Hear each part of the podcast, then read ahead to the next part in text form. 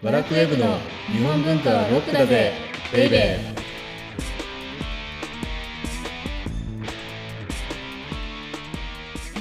ー。バラックウェブの日本文化はロックだぜベイベー。パチパチパチパチパチパチパチこの番組はワラクウェブ編集長私セバスチャン高木とワラクウェブ編集スタッフ鉄の女サッチーこと斉藤直子でお送りします。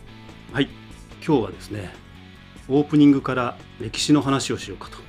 え私歴史苦手なのご存知ですよね。はい。それであのあえてえー歴史の話をしようかなと思ってるんですけど、はい。まああの歴史は歴史でもうん。サッチーが苦手じゃない歴史をねやろうと思っていて、はい。でそんな歴史があるのかと。はい。いうことで、はい。えー当番組における雑談の歴史っていうのをオープニングで話そうかな。あもうね9回目ですもんね。そうですよね、うん。で毎回なんかオープニングで雑談しろって言われるじゃないですか、うん。はいはい。これあえてしてるわけじゃなくてしろって言われてるからね。僕としてはしてるわけなんですけれども、はい、ひどかったよね。1回目とかさ。そうですね。2回目とか。はい。1回目聞き直してみた？あはい聞き直した。なんかものすごい早口で。はい。しかもなんかあのサッチが台本いっぱい飛ばしちゃうから僕もそれで緊張しちゃって。もうあれはもうちょっと聞きたくない過去になってますよね。はいはいそうですね2回目だっけ？3回目だっけ？3回目かな。あのひどいやつね、はいはい。あの雑談しろってディレクターの方が言うから はい。雑談を10分ぐらいしてたんですよね多分、はいそうですね。オープニングの。そしたらなんかあの長すぎてカットされちゃう。っていうか早回しされてました。ねでねあのこんな我々のもとにある情報がもたらされました。はいなんでしょそれはですねオープニングの雑談でうはい。みんな離脱しちゃうっていう まあでもうん。まあねわかりますねそういう方もね。貴重かつね最もな情報なんですけれども、はい。でも私はこの長い雑談をやめませんと。え？離脱されちゃうのにですか？でさっき言ったあの僕はもともと何の職業だったか知ってます？それはあの雑誌の編集を。雑誌の編集を17年手掛けはい。っていうのでなのでね雑にこそ出版文化の魅力があると思っていてはいでこの番組も雑談の雑にこそ魅力がある。おおなんかちょっとこじつけっぽいけど。とそうですね。はい。で完全にこじつけなんですけれどもはい。実は私なんかこう足元にも及ばないほど雑を愛した人がいてうんうん。今回はその雑を愛し雑に愛された男の話っていうのをテーマにしようかと。おおじゃあつながってきましたねまた。はい、なのでこういう話をオープニングでしてしまうので皆さんが離脱してしまうのですがはいこの番組はサッチーのような日本文化は高尚なものという先入観に支配されている人々を解放し日本文化の民主化を進めるという崇高な目的のもとお送りしていますのであと3分我慢してお聞きください。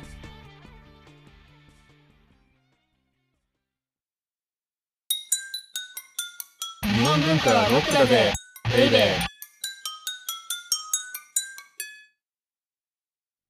前回って何の話しましたっけ？前回は工芸の成り立ちとかこういろんな工芸についていろんな意味が後からついてきたっていうお話をしました。あそっか。2週間に1回だから忘れちゃって ちょっと今も台本飛ばしてるしはい。なんだけどあ思い出してきた。はい。あのサッチーなんてどうせわからないから30回は聞いてほしいって言ったそうそうそうそうす。ごい失礼なやつだ、そうですね。まあ、でもいずれにしてもうん。工芸って明治に作られた言葉で,、はいで私たちが思ってる以上に複雑な歴史と意味を持っていた。っうん。ていう話でしたよね。はい。結構何気なくね使ってた言葉なので、ねうん。はいびっくりしました。で今回は。はい、えー、じゃじゃん。柳宗悦の民芸革命です。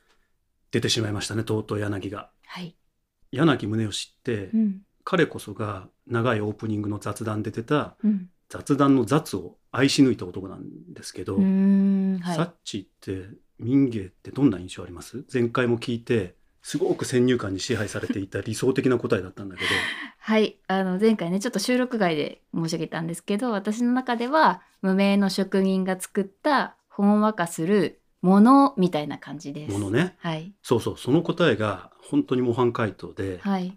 なんか民芸に対するサッチーが持ってるみたいなこのほんわかしたとか、うん癒されるみたいなね、うんうんはいはい。民芸ってそのね新しい言葉で真逆なんですよね。でその先入観をひっぺがすには、はい。雑を愛した男である柳宗悦の人生を少し見ていく必要があると。うん。あ人生なんですね。なんかあんまり民芸とは関係なさそうですけど。そうですね。その民芸をさっき言ったようにサッチーみたいにものとして捉えてると、うん。多分柳の人生って関係なくて、はい、なんていうかなものだけそれこそ追っかけていけばいいんだけれども、うん、民芸ってね思想であり運動なんですよね。なのではい、考え方であったりはい。運動だとすると、どうやってその思想が形成されたかっていうのは非常に重要になると。ああ。なんか民芸ってね本当物だとばっかり思ってたので意外です。でも多くの方が多分民芸ってうんものだと思っていると思うんですけれども、はい。だからそういう意味じゃある意味正しいんですよ。うんだってうん民芸ってものとしての民芸はこの辺りから難しくなりますよ。はいえー民芸運動によって作られたものであるからはい。ものっていうのはある意味正しい。うんうんうんはい。でなのでサッチーは多分無名の職人が作ったものはみんな民芸っていうふうに思ってますよね。はい、はい思ってます。大衆が愛し大衆に愛されたみたいな。そうそうそうそうはいうん。でそれでは民芸の多分一部しか捉えてないと思うので、はい、ちょろっと柳のねその人生を見ていきましょうか。うん、はい。まず東京麻布で生まれた彼はってお書いてある。お麻布。で学習院。おおはいで後に文豪として名を馳せる。はい。武者の工事実篤や志賀直哉らと文芸雑誌白樺を発刊していた。うーん。だからこれどういうことかっていうと、はい。当時の学習院ですからはい。天皇陛下のおそばにいるための教育をバリバリ受ける、うーん。もうエリート中のエリート集団ですよね。はい。うんでそのエリート中のエリート集団が作っていた雑誌が白樺で、はあ。でこれが当時としてはすごくあの珍しいんですけれども、はい。文芸だけじゃなくて、はい。美術史美術うんつまりうんアートですよね、はい。を紹介していた総合雑誌へであってえでその中心人物が柳宗悦だったんですよ。あそうなんですね、うん。なんかや武者の工事実篤とかはね、うんうん。聞いたことあったんで。志賀直哉とかね、うん小説の神様、はいなんか文豪ってイメージが強かったんですけど。そうですよね。その部分はすごく強かったんですけれども、はい。実はその柳が白樺において果たしていた役割ってすごく大きくて、はい、例えばロダンとかセザンヌとか、はい。後期印象派とか、うんうんうん。あるいは、えっと、自己と向き合って自分とね、はい。向き合ってアートを作るうんっていううんヨーロッパのアートのあり方を紹介したのは、はい。実は白樺であって。でその中心人物の一人が柳だった。っそうなんですね。ていうことなんですけどここで、多分覚えておいてほしいのは、はい。雑誌を使ってうん。主張を自分たちの言いたいことを展開していくっていう方法を多分ここで学んだんだろうな。っていうのがあると。なるほど。でこの頃イギリス人陶芸家のバーナード・リーチと知り合うと。あーなんか名前は聞いたことあります。そうですよね。でもはい。この辺りやってるとまた長くなっちゃうので、はい。えー次回たっぷりバーナード・リーチに関してはやると。はいわかりました。でさらにですねもうそもそもエリートの学習院を出た後うん。さらに東京帝国大学哲学科を。はい。でここではい。えっとね柳ってイギリスの詩人のウィリアム・ブレイクってはい。あの多分知らないと思うんですけど、はい。えっとなんだろうな。宗教芸術みたいなものをうん。まあ打ち立てたはい。人って覚えておいてくださいとにかく。はいわかりました。なのでこの時に柳って東大でうん。芸術と宗教っていうのを合致させることの重要性にとらわれて、はい。で分かんなくなってきましたね。終わりました。じゃあとにかくはい。直感が重要だっていうことに、はい。えっと柳はここで気づきます。はい。なので学習院で雑誌を持ってうん。思想を伝えていくはっていうことを学んで、はい。えー大学で直感を重視する思想っていうのにとらわれたと。うんうんうん。なるほど。はい。はい。でこの時ですね卒業してからなんですけれども、はい。25歳に柳が大きな転機を迎えるんですけれども、はい。でその転機っていうのが朝鮮半島ではい。教師をしていた、えー友人ですよね。うんうん。友人が手土産に持ってきた壺があるんですけれどもはい。壺ですよただの。ツボはいうんうん。でその壺を見て、はい。美しいってひらめいちゃった。お直感がここで。そうそうそうそうそうだからここで多分柳にとっての民芸が生まれたっうん。ていうことで当時って何気ない雑記うんうん。うん雑の雑記ですよね。はい。雑の器にうん。美しさを見出すなんてことってなかったんですよ。うーん。なんですけれども、い。柳は知人が持ってきたお土産物の壺に美を見出しちゃった。へえでこの時に、はい。こう何気ないこの器にこそうん。美が宿るっていう民芸の根本思想が生まれたんです。うんうんうん。なるほど。だからサッチがさっきから言っているように民芸ってものじゃなくてはい。根本的な思想なんだっていう、うんっていうのがここでわかりますね。へえ。でその後で一気にはい。35歳ぐらいにあ、はい。10年間飛びます。はい。でその前にですねとにかくそのくらいに柳って全国を旅してはい。全国を旅してそこでいろんな工芸に出会うんですよねはい。うん。技にいろんな手技に。はい。これがあの意外と今じゃ分からなくてはい。私たちって全国の工芸ってうん。合いますよね普通に。まあそうですね。ネットでも見れるし。見れるしはいで。もこの頃って地方の工芸に触れることってなかったんですよ。あ、そうなんですね。へえ。で柳はだから全国を工芸を調査しながら旅してはい。でそこでいろんな工芸に出会ってはい。これが美しいっていうようなことに。気づいちゃったんですよね。なるほど。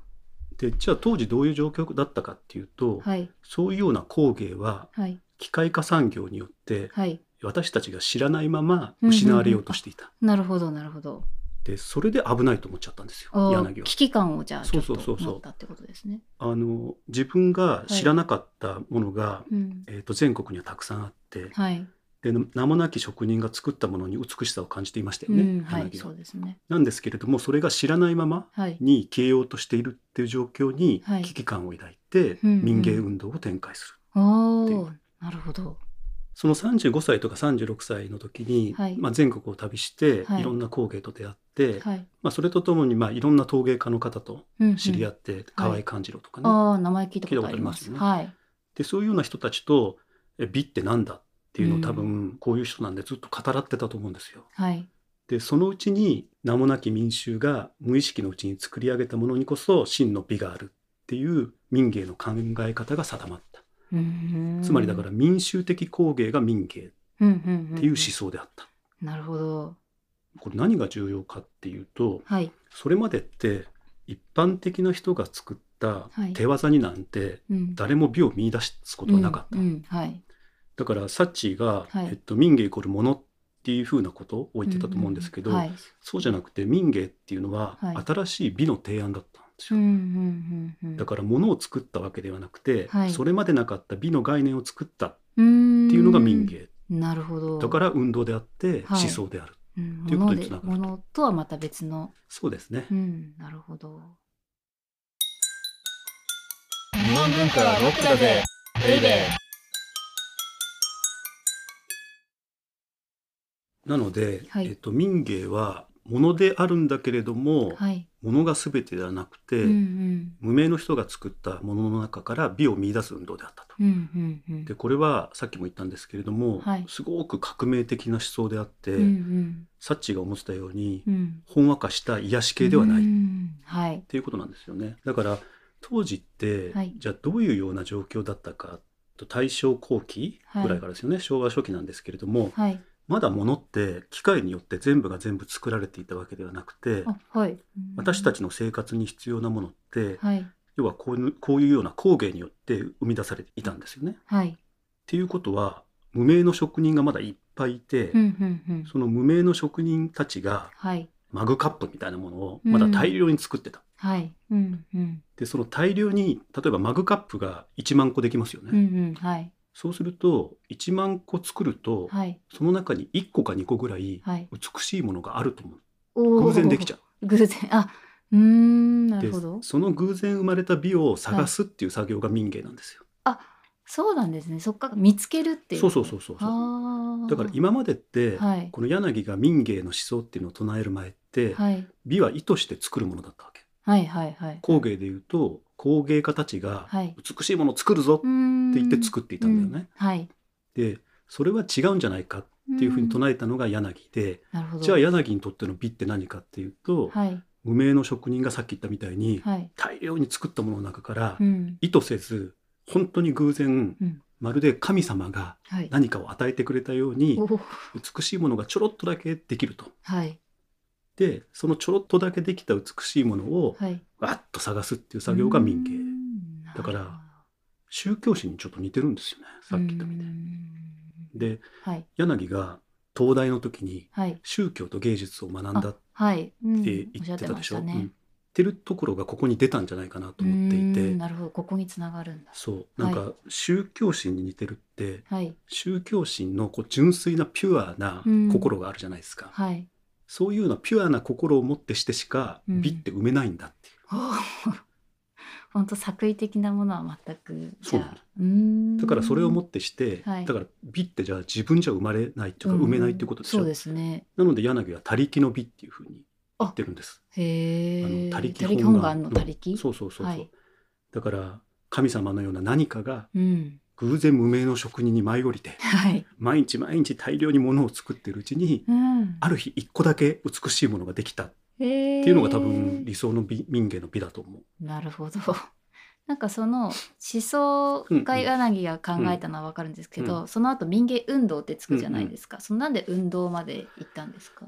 言ったっていうか、はい多分これは柳を中心とするグループがはい。行かせたんだと無理やりあ運動に持ってった。持っていただからさっきも言ったようにはい。それだけ工芸日本の無名の職人たちが作る意味での工芸ってはいもう消滅の危機にあっうん、たのねはい。なのでじゃあ具体的に何をやったかっていうとんんはい。まず全国に民芸館を作ったうーん、えっと日本の民芸館？例えば倉敷とかにある民芸館って知らない？あ知らないか、はい。えっとねこの頃、えーっと多分昭和の初期ぐらいって、はい。い、っぱい世の中に民芸館ができたへえ。あそれをじゃあ柳たちが作った？そうそうそうそうーんあの地元のパトロンたちはいにこの技の重要性を説いてはい。でなので倉敷とか、まあ、うん松本でいうと民芸家具かな、うんうんうんとかっていろんなところに民芸館をまず作らせたと。はい。でそれによって何があったかっていうと、はい実際見ることができなかったわけですよ前も言ったようにはい。うん。各地の民芸を見ることができなかったので、はい。見る場所を作ったと。なるほど。はい。でそれとともに雑誌も作っちゃったのね。うーん。どんな雑誌ですか？民芸っていうそのままズバリの雑誌があって、はい。でこの時にね学習院の話にちょっと戻りたいんだけどはい。白樺っていう雑誌つく、うん作ったでしょ？作ってましで白樺って何やってたかっていうと、はい。当時一番新しい文学と美術っていうのを紹介していたんですよね、雑誌をもってして。はい。なのでこれと同じことを民芸においてもやったんですよ。うんうん。民芸っていう思想っていうのがはい。どれぐらい素晴らしくて、はいこんなにいいもんだぞっていうのを雑誌民芸を発刊することによってはい世の中に伝えようとした。なるほど。で今みたいにそのテレビがあったりとかねそのラジオがあったりとか、はい。そんなこんな豊富にあるわけじゃなかったのでうんはい。その時の雑誌って、うん今みたいなあのイメージじゃなくて、はいどちらかというとマスメディアだったんですよ。じゃあ影響力も結構。うん、すごく大きかったと思う。はい。でなので全国に民芸館を作るはい。でメディアを作る、はい。でその後何やったかっていうとモデルルームを作って。でこれ斬新ですよ。うんだって今でこそ住宅展示場っていっあぱいありまじゃないですか。すよね。はい。この昭和初期とかにそういうのないですからね。あそうなんですね。ないないないない。だって一戸建てみたいなのがブームになるのって戦後だもん。そうなんですね。なのにその時に、まあ、自分の書斎とかはい。バーナード・リーチさんの書斎みたいな理理想的な空間をはい。作って、はいそれをそのまま展示して、はい。でそれは気に入った実業家が買っていくっていうね、へえ。のことをやった。はい。でさらには百貨店ではい民芸店も開催しちゃったってういう。ーん。じゃあ一度にこう返して買えるようにした。そうそうそうなので、うんえっと、柳は全国を旅するようなはい。まああの言ってしまえばサッチの好きなお金持ちだったので 全国を旅できましたはい。うん。でもその昭和初期の頃にうん全国を旅するような人ってそんないるわけじゃないですよね、うん。いなそう。はい。じゃあ、えっと、みんなはどこで民芸を見るかっていうと、うんこの柳が百貨店で開催した民芸店で民芸の良さを知ると。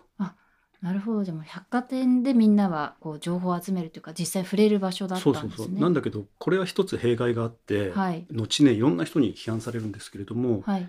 百貨店で民芸店を開催するっていうことは売上の違いも出てきちゃいますよね。ああ、隣のおそうそうそうそう店よく売れてるな、うんみたいな。はい。この模様よく売れるとか、うんうん。このアイテムよく売れるとかはい。俺んとこ全然売れないじゃんうみたいな、っんていうのでみんなが売れるものに寄せちゃうっていうことが起こっちゃった。なので、はい。そうすると何が起こるかっていうと、はい。本来多様性の宝庫としての技だったんですね。はい、その地域のことのね。はい。地域ごとにいろんな技があることが魅力だったはいの。が民芸の魅力だったはずがうん。みんなが売れるものとかうん。売れる模様とかうんを作り出したら、その多様性自体は少なくなっていきますうよね。ん、そうですね。だから一つそこは民芸の矛盾があるのかなっうんていうふうに思うんですけど、まあでもそれをやらないとうん残らないほど地方の技っていうのが多分危機的だったなと。うん、なるほでど。柳も絶対そのことってはい気がついてたと思うんですよ。うん、うん、でも気がついてたけど、うん。まあ、今で言うとこの何とかしてビジネスにしないと、うん、多分民芸って残らないっうん。ていうふうに思ってやったんだと思う。なるほど。入り口をちゃんと作ろうと。そうねそこは少し批判した方々っていうのははい。ちょっと誤解してるんじゃないかなと思うんですけどね。なるほど。なんですがまあちょっと話を戻してですね、はい。で無名の人が作ったものの中から美を見出す運動がはい。なぜ革命的だったのかってちょっと多分分かんないですよああ、ね。わからないです。はい。でその時に前回やった、はい。えっとサッチーに30回聞いてくれって言った、はい。工芸の問題が出てくるんですね。はい。はい。で柳がこの民芸の運動をうん始める前というか、始める頃の工芸ってはい。どういう世界だったか覚えてますか？なんか、なぎなぎさん、咲くみたいな。あそうそうそうそうだから工芸の主役ってはい一部の工芸家だった作家だったのね、うんうんうん。はい。じゃあ無名の職人が作るものうんうん、うん。って何だったかというと、はい。当時はね工芸ではなかったんですようーんただのものだった、なるほど。えその辺のものも あのそこに美を美を見出すなんてなかったんだ。うんうん。でそれに対してさっきも言ったようにはい。無名の職人こそがはい。美を作るうん。可能性があるんだって言ったのが柳であって、はい。なので美は意図して作るものではなくて、はい美は発見するものだったっていうのが、はい民芸がものすごく革命的だったっ。ていう理由であってはい。これってある意味美のコペルニクス的展開ですからね。ああ、でも本当見方がうん逆、全く逆に。そううんうん。だから意図して作るものこそはい美だったものが、はい。美は発見するものにしちゃったっ。ていうのが柳の最大の多分功績であって、うん。でよくこれをもってして、はい柳って千利休に例えられるんですよね。あへえ、あの茶人の？茶人の。はいほ。らある有名な話で、はい。千利休ってあの魚を取るビク？ああ、はい。お。あれをあれって実はこの話もちょっとね作り話的なところがあるんですけれども、はい。その辺に落ちてるビクをはい。「あこれいいじゃん」って言ってはい花入れにしたっていうのがありますよね。うーんはい。うんうんんでそういう意味じゃ千利休も、はいそこら辺に落ちてるビクにうん美を発見したわけじゃなそでいうですか。すね。なるほど。だからそれと同じことをはい柳もやったってうん。いう人もいる。なるほど。確かですけど。柳は千利休に例えられるのをものすごく嫌がってた。あ、そうなんですね。あくまでもはい。あの自分は大衆に愛される。あ、なるほどね。千利休はちょっと。ちょっと違いますね、うんすごくこうなんか武将たちと関係を深めてはい政治的な動きもしたんじゃ,、うんじゃないですか、はい。そういうものじゃないと、なるほど。俺は違う。俺は大衆を愛し大衆に愛されるんだっていうのが 多分柳はあの自分に求めたことだったんうだ、ん、なるほど。まあいいやでも美をねはい。じゃあ発見するっていうふうに言いましたけど、はい。一つ大きな問題がありますよね。うん、なんか直感、うん。柳の直感ってなると、うん。そのそれは美しいとか美しくないっていうのをどうやって判断してるのかわからないですよね。うんだから決める人が必要になるよねはいはいそうですよね。美を発見するイコールはい発見者が必要じゃないですか、うんそうですね。なので結局それ誰になったかっていうと、はい。柳さんになっちゃったわけですあ、なるほど。結果的にはい民芸においてはい。美しいものを判断する人が必要になりましたよね。うんそうそうそうですよね。でその判断する人のはい役割をうん柳一人が基本的には担うことになって、はいなので民芸においてはい。柳が神のごとく扱われてるっていうのはそこからなんですよ。なるほど。もうその人しかいない。柳しかいなかった。多分柳ははい。みんなやってほしいと思ってたんだと思う。うーん。あのいろんな大量にあるものの中からはい。美を見出すはい責任っていうのは使う人にあるんだっていうふうに思っていたんだと思う。あーはいはいだけども、はい。それってできないよね。なかなか難しいし。僕はね今あの木彫りの熊集めてるああ、んですけどそうですよね。木彫りの熊にねうん。美を見出す瞬間があるんですよ。あ。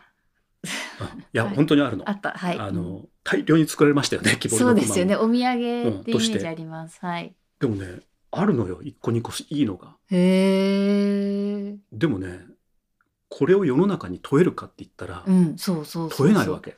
なんか一人の自分の中で完結しちゃいそう、そう、ん。なんだけど民芸運動ってはい。美の責任をはい。持つとすれば、うん。それ世の中とすり合わせないといけないでしょ、う。んうんそうですね。でもそんなに強烈な美意識とか、うん。美に対する自信を持ってる人ってそんなにいなくい？ない いないと思います。なので、はい。結果的に美の審判を下す人はい。が柳になってはいで民芸における美の神がうん。柳になって、はい、で当時の風潮だと、うん、柳に対して何か批判をできるっうんうんうん。ていうのが、い。ほとんど民芸に関わってる人はできなかったのね。あそそれだけじゃあ、そう絶対的だったなるほど。なので、えっと、民芸から離れていく人はいっぱいいた矛盾を感じて、っあなるほどね。ていうのと、はい。柳の美に従うことができなくて。あまあ美意識っていうそんなね共感できなかったらそうなんですよ、うん、っていうのがあってはい。柳の民芸に対して、はい。えっと、2人大きな批判をした人がいてはい。でその1人が魯山人なんですよ。ああ名前は。北大路魯山人、うんうん、はい。でまあいろいろ彼も批判、まあ、魯山人っていろんな人に噛みついてますから、はい。んですけどでも柳には特に噛みついててでその一番噛みついたうん。のの、えっと代表的なのがねはい「大衆大衆って言ってるけど、はい。君大衆じゃないじゃん」みたいな。ああ確かだからに今までの経歴聞くとだってそうでしょ？うん、そうですよね。それって、まあ、うん。言葉すごく悪いですけど、はい。お金持ちの遊びじゃない、うんみたいな。うん、なるほど。ことをはい。言ったのが北大路魯山人で,、辛辣だ。はい。でサッチが好きな白洲雅子さんもはい。批判してるんですよね。あどういうポイントでそれは？さっき言ったと思うんですけど、はい。あの百貨店で民芸店やっちゃったじゃないですか。はい。うんでそれによって、民芸ってうん。売れないものが作れなくなりますよね。作らなくなりますよね。はい。うん。そうですね。それとともに、はい。じゃあ売れる民芸、まあ、売れる民芸ってことは悪いんですけど、はい。まあ、センスがいい民芸を、うん。えっと、各地でも作れるようにって言って、うん。民芸運動の中心人物たちがはい。小さな窯にはい。そこで指導しちゃったんですよ。こういうのを作ろうよってああなるほど。それがまあ,、あのバーナード・リーチにおける温帯焼きみたいなことなんですけど、はい温帯焼きはでもすごくよいい例だと思いますよ。はい、はいでもああいうようなことを全国各地に散らばっていってはい。指導してしまったので、はい。民芸が持ってた多様性がなくなったっていうふうに白洲雅子さんは。なるほど。まあ確かに。同じ指導されてたらそうそうみんなそうそうそうね。だからサッチが言ったほんわかとしたイメージとか、はい民芸の癒しのイメージって、うんうん。そこから来てるんじゃないかっていうのが。なるほど。だって同じじ人たちが、そうですようんね、全国の窯に行って、うんうん。こういうの作ろうよみたいな、うん。こういう風がいいんだぜって言ったら、はい、そこは当然ながらテイストは合ってきますよね。うんそうですね、でもそれをもってして無名の美って言っていいの？っていうのははい多分白洲雅子さん。が言っていることだと思うし、はい、無名の美だけがうん、美なのっていうのはん彼女の持論でしょううね。ん。あの彼女って作家をすごく大切にして、はい。で作家が自分と向き合うことによってしかはい。美って生まれないんじゃないかみたいなのを書いてらっしゃるんですね。はい。でそれからいくと民芸の美ってちょっとね。まね。真逆にありますからね。うんそうですね。日本文化はロックだぜベイ。ベー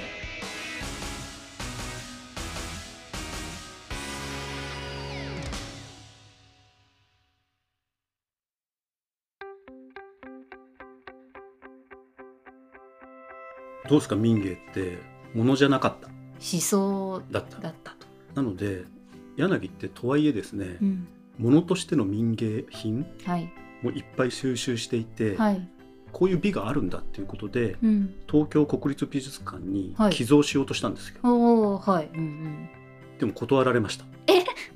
なぜかというと、うん、はい。当時の状況として、はい。民芸は工芸としてはい。国立美術館的には認められなかったなんですね。そうなんです。悲しい。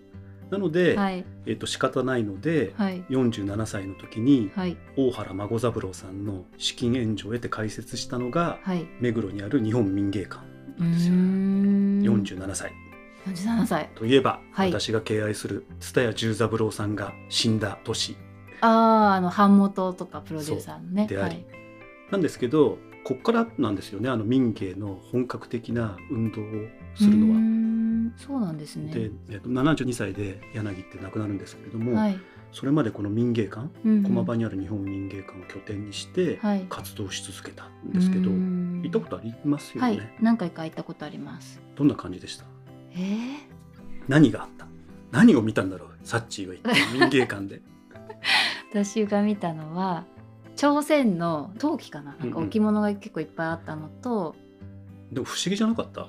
なんで民芸館なあのにそうそうそうそう。なんで朝鮮のもものって。でもさっきうんのうん。25歳の時に出会ったっていうのを聞いて、だから柳にとってはい。民芸って美への追求であり美の思想ですよね、うんうんうんうん。でその思想を展示する場所が日本民芸館なのでなるほど、はい。柳が愛した朝鮮であるとか、うんうん、あるいはアイヌのものであるとか、はい、うんそういうものも展示としてはふさわしいあんですよ。あなるほど。じゃあマスクとかなんか海外の結構ありますよね。そうなの。はい。なんだけど僕にとってはあそこってね本当ヒリヒリする。ヒリヒリする。へえどうしてですか？嫌なものが一つもないんですよね。ゴミ箱一つ取ってもああはい。うんうん。だから研ぎキャラクターグッズなんててあとんでもないですよね。でもそういうものがはい。何もないところってうーん。結構しんどいんだなと思って、そうですね、もうねピリッとしちゃってはい。ドキドキしちゃっていくと、自分の美へのセンスが問われてるような気がして、おお お前どうなんだって。で民芸館ってだから、はい。柳が収集したものがほとんど展示されてるっていうことはとはい。柳の美を見る場所としては最高の場所なんですよ。なるほど。はい。だから自分が指導してちょっと変わっちゃった民芸とか、はい。あるいは売るために作っちゃった民芸みたいなものは、はい。逆に言うと収蔵されてないの。なるほど。だからあそこにあるものは、はい。柳の審美眼を通ったものだけなんですよ。ああじゃあもともと柳が唱えた民芸が見れる場所。そうそうそう思想としての民芸ってこういうものなんだなっっていうのを見に行くには最高の場所、なるほど。そういう視点で見るとまた見方が変わりそうですね。そうですね。なのでピリッとすると。なるほど。じゃあ次回はどんなお話に？民芸神セブン。お神セブン。はい。神セブン、柳と愉快な仲間たち。はい。あの柳の思想にはい。傾倒した方々って多くて、はい。その方々が何を生んで、うん。じゃあ民芸ってその後どうなっちゃったの？っうんうんうん。ていうのを神セブンと言いつつ、はい。3人ぐらいしかきっと紹介できないと思うけど、はい。紹介しようかなと。うんうんうん。はい。ということでお相手はワラクウェブ編集長セバスチャン高木とワラクウェブ編集スタッフ鉄の女サッチーこと斉藤直子でした